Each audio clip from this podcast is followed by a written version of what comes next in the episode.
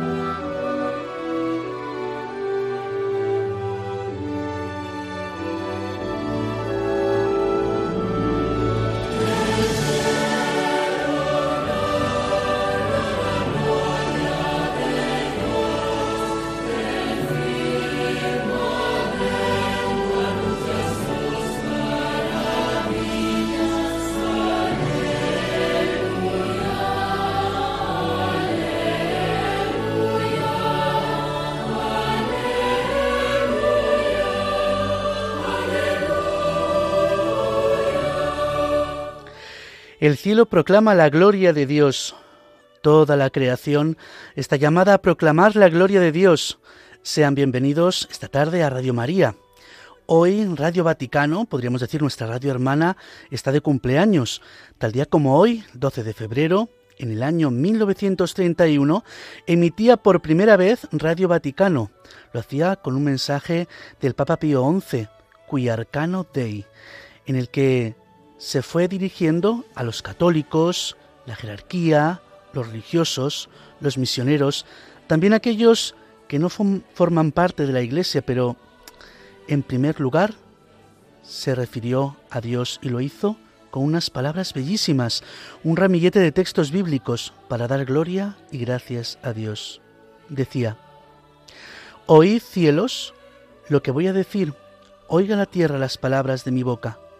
Oíd pueblos todos, escuchad todos los que habitáis el mundo, unidos en un mismo propósito, ricos y pobres.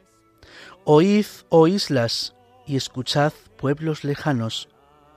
Y que nuestra primera palabra sea, Gloria a Dios en las alturas y en la tierra paz entre los hombres de buena voluntad.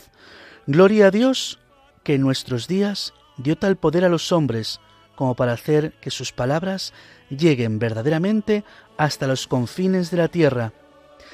Y paz en la tierra, donde somos los representantes de aquel divino Redentor Jesús, que viniendo anunció la paz. Paz a los que están lejos y paz a los que están cerca, haciendo la paz en la sangre de su cruz, sean las cosas que están en la tierra como las que están en el cielo.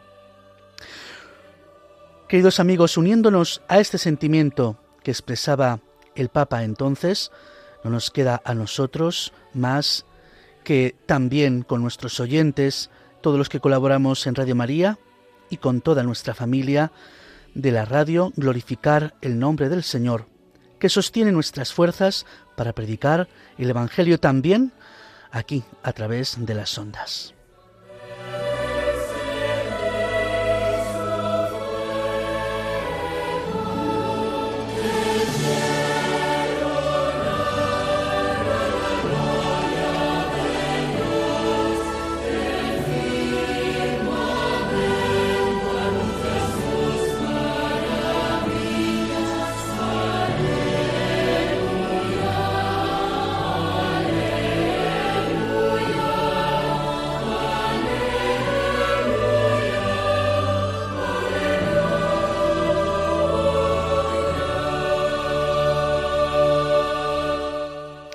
Estamos comenzando nuestro programa Catequesis en Familia con el Padre Santiago Martín Cañizares, aquí en Radio María.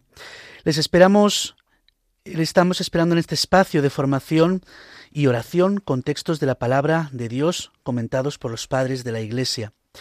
Hemos comenzado el pasado programa con la historia de Abraham, en el que el Señor le invitó a salir de Ur de Caldea, de la casa de su padre, a una tierra que él le iba a mostrar.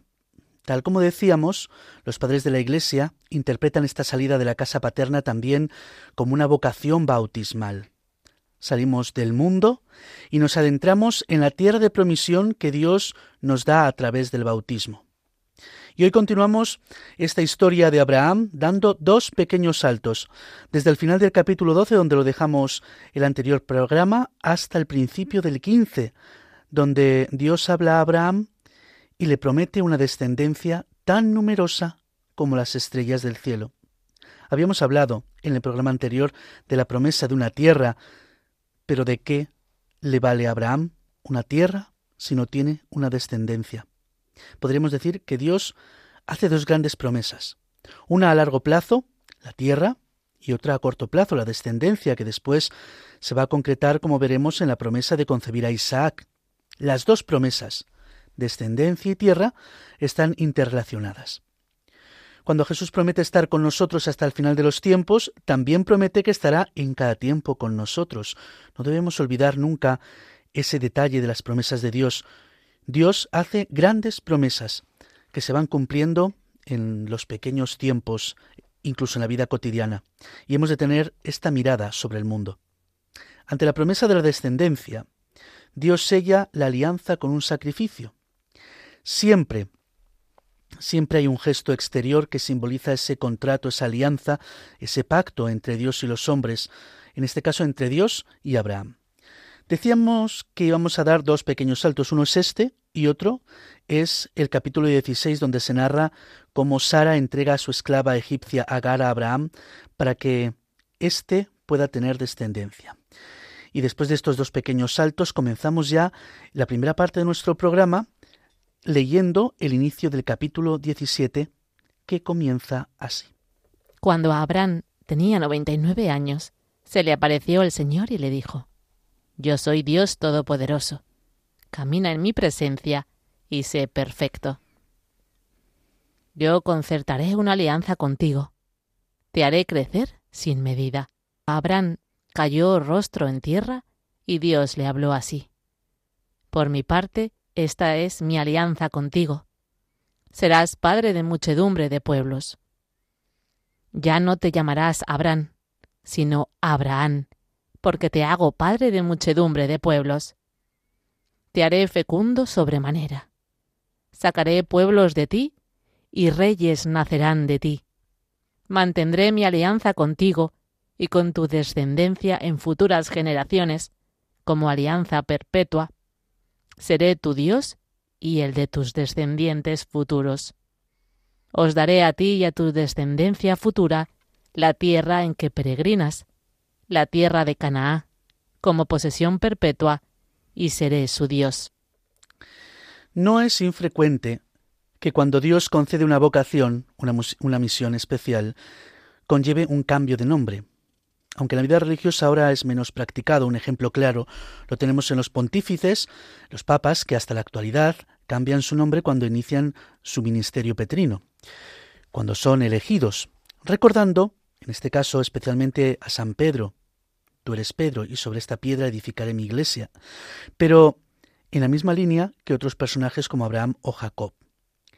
En el caso de Abraham, el cambio tan solo es de una letra. Es difícil apreciarlo si lo pronunciamos deprisa. Abraham primero y Abraham después. Abraham y Abraham. Escribió San Isidoro en sus etimologías que Abraham, así se llamaba inicialmente, quiere decir padre que mira por el pueblo, por el pueblo de Israel solo, naturalmente. Más tarde recibió el nombre de Abraham, que tiene significado de padre de muchas naciones, como debía suceder hasta el día de hoy gracias a la fe. Según San Isidoro, pasa de ser padre que mira por el pueblo de Israel solamente a padre de muchas naciones. El cambio de nombre tal como lo entiende San Isidoro, podríamos decir que universaliza la paternidad de Abraham. No sólo será padre del pueblo judío, sino de innumerables naciones. Otra interpretación diferente la hace Ambrosio. Eso sí, hay que advertir a los filólogos que San Ambrosio se separa de la traducción literal para hacer su interpretación. Pero eso también a nosotros nos ayuda a profundizar en, en la misión que tenía Abraham. Dice, en lugar de llamarse Padre inútil, esta es la interpretación del nombre, es llamado Padre sublime, Padre elegido, o también de ser simplemente Padre, se convierte en padre de un hijo. La vejez de Abraham, la imposibilidad de tener con Sara una descendencia, lo hace inútil en una sociedad en la que la descendencia digamos que no solamente es un bien social, sino que es la propia bendición de Dios.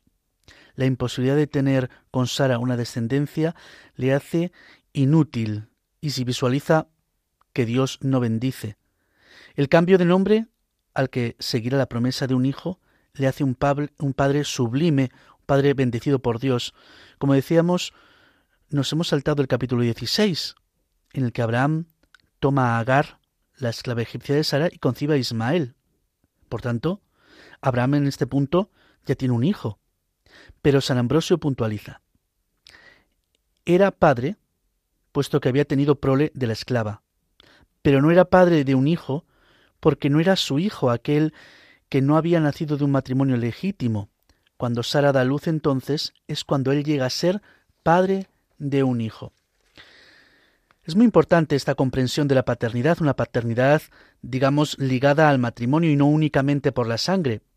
No sé si el lector le viene a la mente San José, que como padre, diríamos legal, de Jesús, a través de él, de San José, a Jesús le viene el ser descendiente de David y por tanto heredero de la promesa hecha a David, que de su estirpe saldría el Mesías, un ungido, un rey eterno. Pero esto también es importante para nosotros, porque nosotros somos hijos de la Iglesia, y no lo somos por una descendencia según la sangre.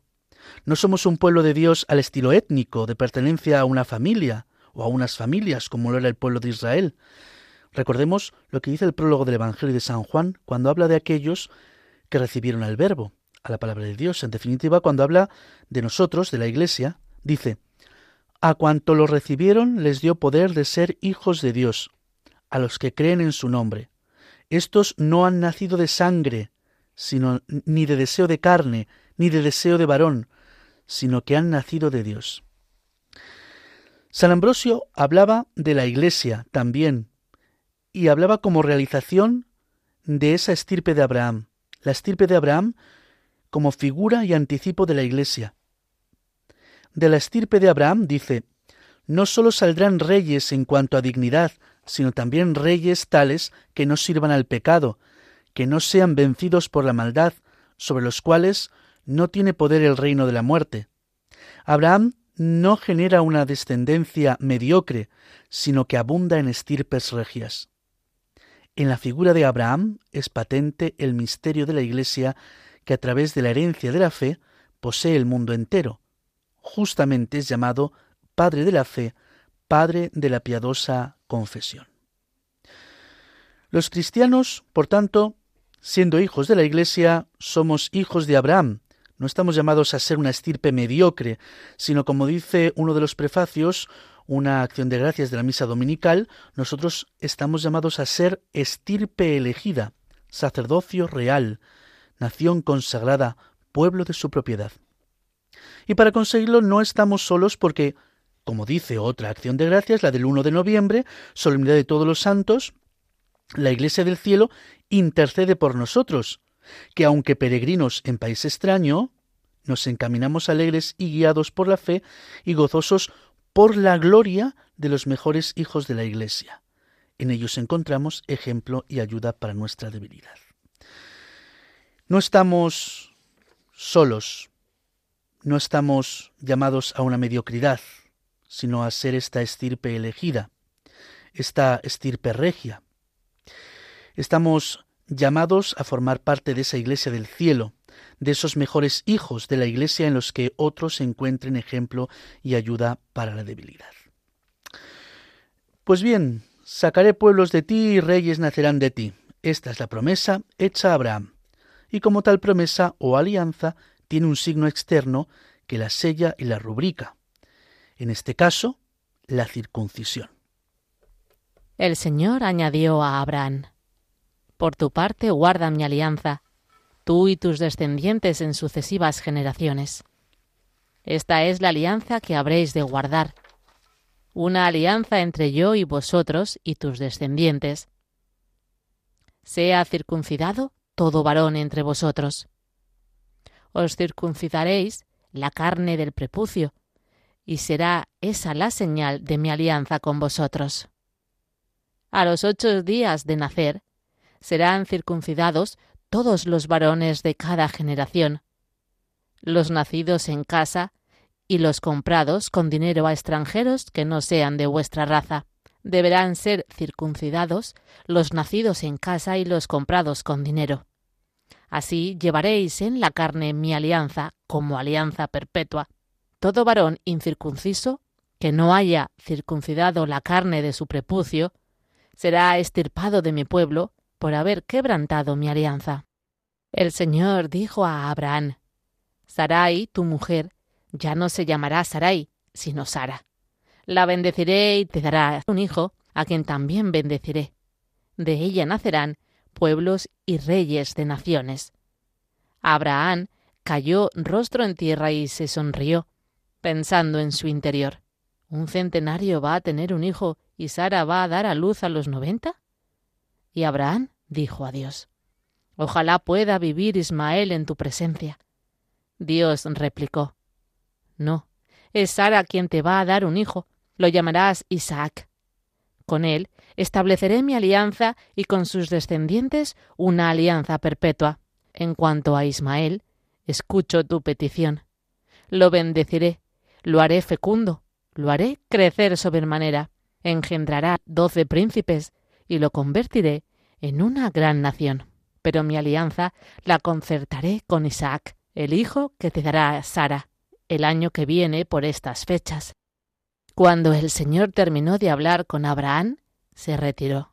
Entonces Abraham tomó a su hijo Ismael, a todos los nacidos en su casa, y a los comprados con dinero, a todos los varones de su casa, y les circuncidó la carne del prepucio aquel mismo día, como le había dicho Dios. Abraham tenía noventa y nueve años cuando le circuncidaron la carne de su prepucio. Su hijo Ismael tenía trece años cuando le circuncidaron la carne de su prepucio. Aquel mismo día se hicieron circuncidar Abraham y su hijo Ismael. Y todos los varones de su casa, los nacidos en casa y los comprados con dinero a extranjeros, fueron circuncidados con él. Este mandamiento de la circuncisión, que advierte además que el que no se circuncida no puede ser parte del pueblo de Israel, queda estirpado del pueblo, generó en los primeros cristianos un debate habría que circuncidarse para ser cristiano o no. Evidentemente los cristianos que procedían eh, del judaísmo ya lo estaban. La pregunta era si los paganos debían circuncidarse o no. San Pablo en la carta a los Gálatas habla sobre este debate de la circuncisión y él dice que algunos desean que todos se circunciden para gloriarse en la carne, mientras que a él Dios le libre de gloriarse si no es en la cruz de nuestro Señor Jesucristo. Y parece que después hace una alusión a la circuncisión, al mandato de Dios. Así llevaréis en, en la carne mi alianza como alianza perpetua, como hemos escuchado, la circuncisión como un signo externo, como hemos dicho, marcados físicamente. Como digo, parece que San Pablo alude a este mandato cuando concluye este debate diciendo, yo llevo en mi cuerpo las marcas de Jesús. Tiempo más tarde encontramos un texto de un autor antiguo en que hace una relación entre el número de los que Abraham circuncidó, 318, con la cruz, interpretando cada uno de los números a los que se le asignaba una letra y dice que el 3 es la cruz y el 18 el nombre de Jesús. Existía una coincidencia, una conciencia de que no era necesaria la circuncisión porque ya Cristo, a través de su alianza en la cruz, había superado ese rito de la antigua alianza. Ya no es necesaria una alianza corporal, como dice San Ambrosio. La circuncisión corporal es signo de la circuncisión espiritual. Por tanto, el signo ha permanecido hasta que viniera la verdad. Viene el Señor Jesús que dice, Yo soy el camino, la verdad y la vida. Y San Ambrosio habla que la perfecta circuncisión es el sacrificio del cuerpo por el que el alma queda redimida. Y no hay mayor sacrificio que la cruz. Él dice, el hombre es salvado no en parte, sino el hombre entero en cuerpo y alma. En efecto, está escrito, quien quiera venir en pos de mí, niéguese a sí mismo y tome su cruz y sígame. Esta es la perfecta circuncisión, porque mediante el sacrificio del cuerpo el alma es redimida y de la que el mismo Señor dice, el que perdiere su alma por mí, la encontrará. Tomar la cruz, dejarnos sellar por sus marcas, por las marcas de la cruz de Cristo, esa es la circuncisión espiritual que nosotros necesitamos. Cada vez que contemplamos la cruz, acordémonos de ello. En ella hemos sido marcados.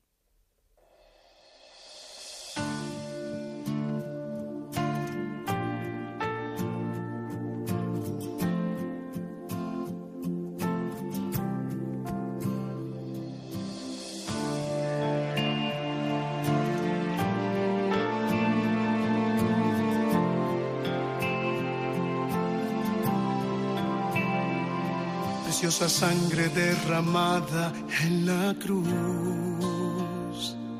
Venció el cordero que entregó su corazón. Alianza eterna que sellaste con tu amor. Tú mi defensa, mi refugio, tú mi Dios. Preciosa sangre derramada en la cruz el cordero que entregó su corazón. Alianza eterna que sellaste con tu amor. Tú mi defensa, mi refugio, tú mi Dios. Precioso Jesús. Precioso Jesús. Jesús, precioso Jesús. Adoremos, adoremos en la cruz al Cordero que nos trajo salvación.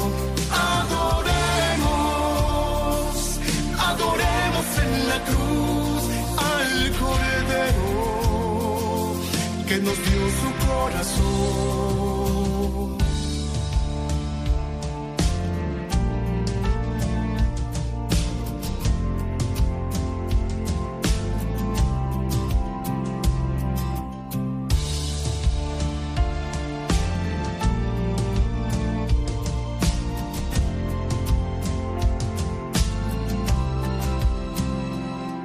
Preciosa sangre derramada en la cruz.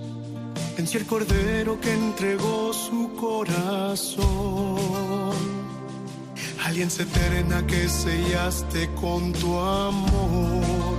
Tú mi defensa, mi refugio, tú mi Dios. Preciosa sangre derramada en la cruz el cordero que entregó su corazón. Alianza eterna que sellaste con tu amor. Tú mi defensa, mi refugio, tú mi Dios. Precioso Jesús. Precioso Jesús. Precioso Jesús, precioso Jesús. Adoremos, adoremos en la cruz al Cordero que nos trajo salvación.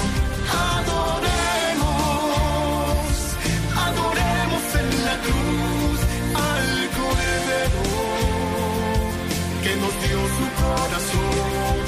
Adoremos, adoremos en la cruz al Cordero que nos trajo salvación.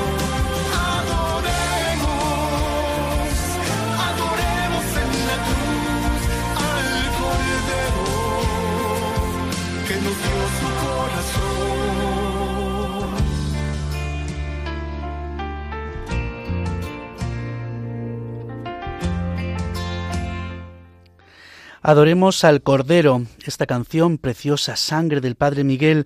Estamos escuchando con este canto una adoración a la cruz. En este programa Catequesis en Familia con el Padre Santiago Martín Cañizares, este que les habla en Radio María, esta radio que cambia vidas. Y hoy estamos reflexionando sobre Abraham, su cambio de nombre y sobre la circuncisión, ese rito que para nosotros los cristianos está suprimido por la cruz. Como decía San Pablo, nosotros no hemos de gloriarnos en la carne, sino en la cruz de nuestro Señor Jesucristo. Nosotros llevamos las marcas de Cristo en nuestro cuerpo. Recuerden que si no han escuchado la primera parte de este programa pueden hacerlo en la sección de podcast en www.radiomaria.es. Nosotros seguimos en esta segunda parte del programa sobre un tema que tiene que ver con Abraham, un tema que ya hemos citado, el tema del nombre, la importancia del nombre en la escritura. No solamente el nombre una designación, no. No solamente es la forma de llamar a alguien, sino que expresa en la escritura el sentido profundo que tiene esa persona en el mundo, su lugar en el mundo, su vocación, lo que Dios espera de su criatura. De su criatura porque no solamente nos referimos al hombre. Dice el libro de Isaías que Dios llama a cada estrella por su nombre, un poder que también compartió con el hombre. Recordemos que en el Génesis el hombre nombró a todos los ganados, las aves del cielo y a todos los animales del campo. Es más, también a la mujer. Habría mucho que decir sobre el nombre. Nosotros vamos a contemplar como tres aspectos o tres pequeños puntos. Como hemos dicho, en primer lugar, la vocación. Pero la vocación como posesión. El hecho de cambiar el nombre a una persona implica un acto de vasallaje, un, un, acto de apropiarse de la persona, cambiando así también su historia. Como hemos visto en el caso de Abraham, también de Sara, como ya hemos citado en el caso de San Pedro, pero para poner un ejemplo que no tenga que ver eh, con la vocación y ver este vasallaje, si vamos al capítulo 23 del segundo libro de los Reyes, allí tenemos a un personaje, Eliakim, hijo del rey Josías, vasallo del faraón Neco. Y el faraón tiene el poder de cambiarle el nombre, y lo hace cuando lo eleva rey llamándolo ya no Eliakim, sino Yoyakim, es decir, a una nueva misión, a un cambio de historia, corresponde un cambio a este vasallo del faraón. Ya no se llamará Eliakim, sino Yoyakim, es decir, toma posesión de él, toma posesión de su historia, redirige su historia como Yahvé redirigió la historia de Abraham cuando le llamó a salir de su tierra, cuando lo hizo padre de muchas naciones, y así también le cambió el nombre. Como hizo Jesús con San Pedro, que dijo, ya no serás Simón, sino serás Pedro, porque a partir de este momento tú ya no serás un pescador, ya no serás un discípulo más, sino que tú serás la piedra sobre la que edificaré mi iglesia. También el nombre es impuesto por algún acontecimiento que tiene que ver con el nacimiento, como el caso de Benjamín, al que su padre llamaría hijo de mi diestra, pero que su madre, al morir, había llamado hijo de mi dolor. Por último, nos podríamos preguntar sobre el nombre de Dios. Parecería que Dios se revela a Moisés con el nombre Yo soy el que soy. Podríamos decir que el nombre de Dios es la plenitud de la existencia. Todas las cosas existen, todas son lo que son porque Él quiso que fueran así. Sin embargo, como nos recuerda el catecismo de la Iglesia Católica, posteriormente Moisés pide ver a Dios, pide ver su gloria, escuchar su nombre, y Dios accede a ellos solamente con una reserva, no podrá verle el rostro, pero sí pasará delante de él pronunciando su nombre y podrá verle la espalda. A Moisés, que pide ver su gloria, dice el catecismo, Dios le responde, Yo haré pasar ante tu vista toda mi bondad, mi belleza, y pronunciaré delante de ti el nombre de Yahvé. Y el Señor pasa delante de Moisés y proclama, Señor, Señor, Dios misericordioso y clemente, tardo a la cólera y rico en amor y fidelidad. Moisés confiesa entonces que el Señor es un Dios que perdona. O sea, parafraseando el título de ese libro entrevista del Papa Francisco, podríamos decir que el nombre de Dios es misericordia, porque no solamente Dios se presenta como yo soy el que soy, sino que Él dice de sí mismo, de su nombre, que es Señor, Señor, Dios misericordioso y clemente. Si el nombre revela la esencia en el mundo, Dios dice de sí mismo que Él en el mundo es el ser y la misericordia. Aunque tiene muchos nombres, Dios también es la plenitud del ser, de Él nos viene toda la existencia y toda la misericordia. Precisamente con esta idea de la misericordia vamos a terminar nuestro programa de hoy orando con un salmo.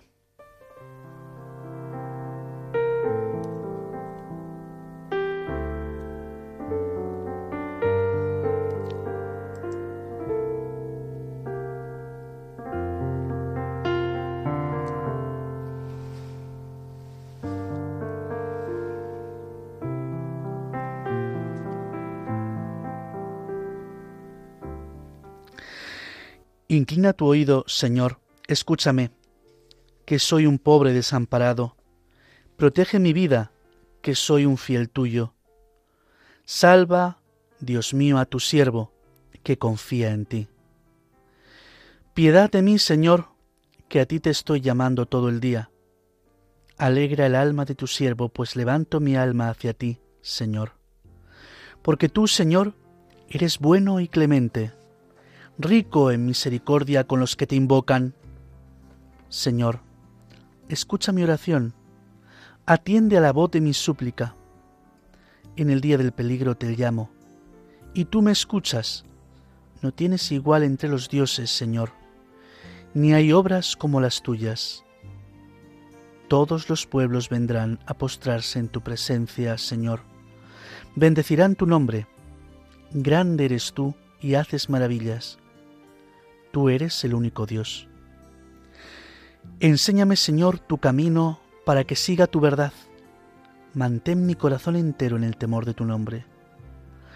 Te alabaré de todo corazón, Dios mío, daré gloria a tu nombre por siempre, por tu gran piedad para conmigo, porque me salvaste del abismo profundo. Dios mío, unos soberbios se levantan contra mí una banda de insolentes atenta contra mi vida sin tenerte en cuenta a ti. Pero tú, Señor, Dios clemente y misericordioso, lento a la cólera y rico en piedad y leal, mírame, ten compasión de mí. Da fuerza a tu siervo, salva al hijo de tu esclava. Dame una señal propicia, que la vean mis adversarios y se avergüencen, porque tú, Señor, me ayudas y consuelas.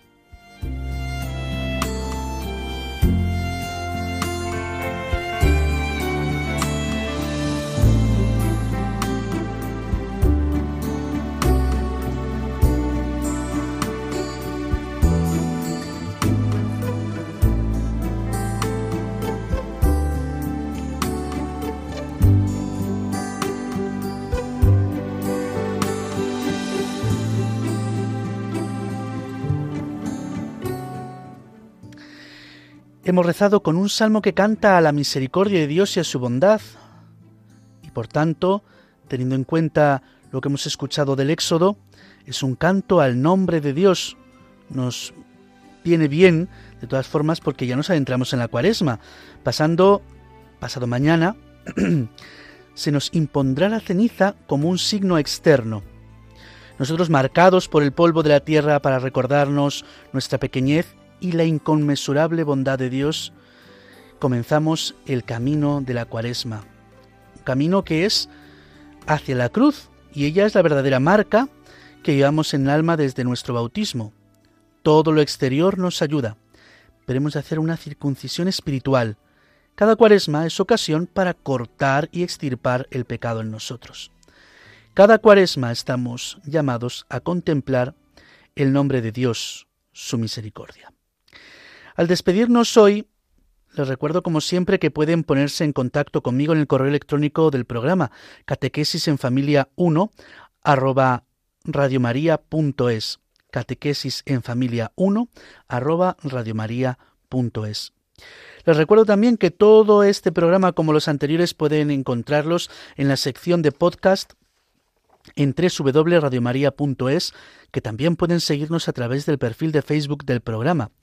Pero sobre todo hoy, al despedirnos, les deseo que inicien este miércoles una santa cuaresma, un santo tiempo de gracia, de experimentar la misericordia de Dios y de dejarnos cambiar el nombre por Él, que Él tome posesión de nuestro ser y de nuestra historia. Terminamos este programa escuchando ese bellísimo canto inspirado también en las palabras de este salmo que hemos escuchado, Atiende, Señor, y ten misericordia, este bellísimo canto gregoriano, que es tan cantado, también en alguna versión castellana, durante este santo tiempo de la cuaresma que vamos a comenzar dentro de unos días.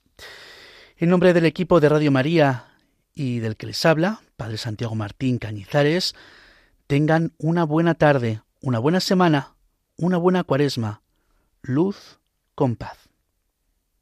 Attende Domine, et miserere, quia peccabimus tibi. Attende Domine, et miserere, quia peccabimus tibi. Alter ex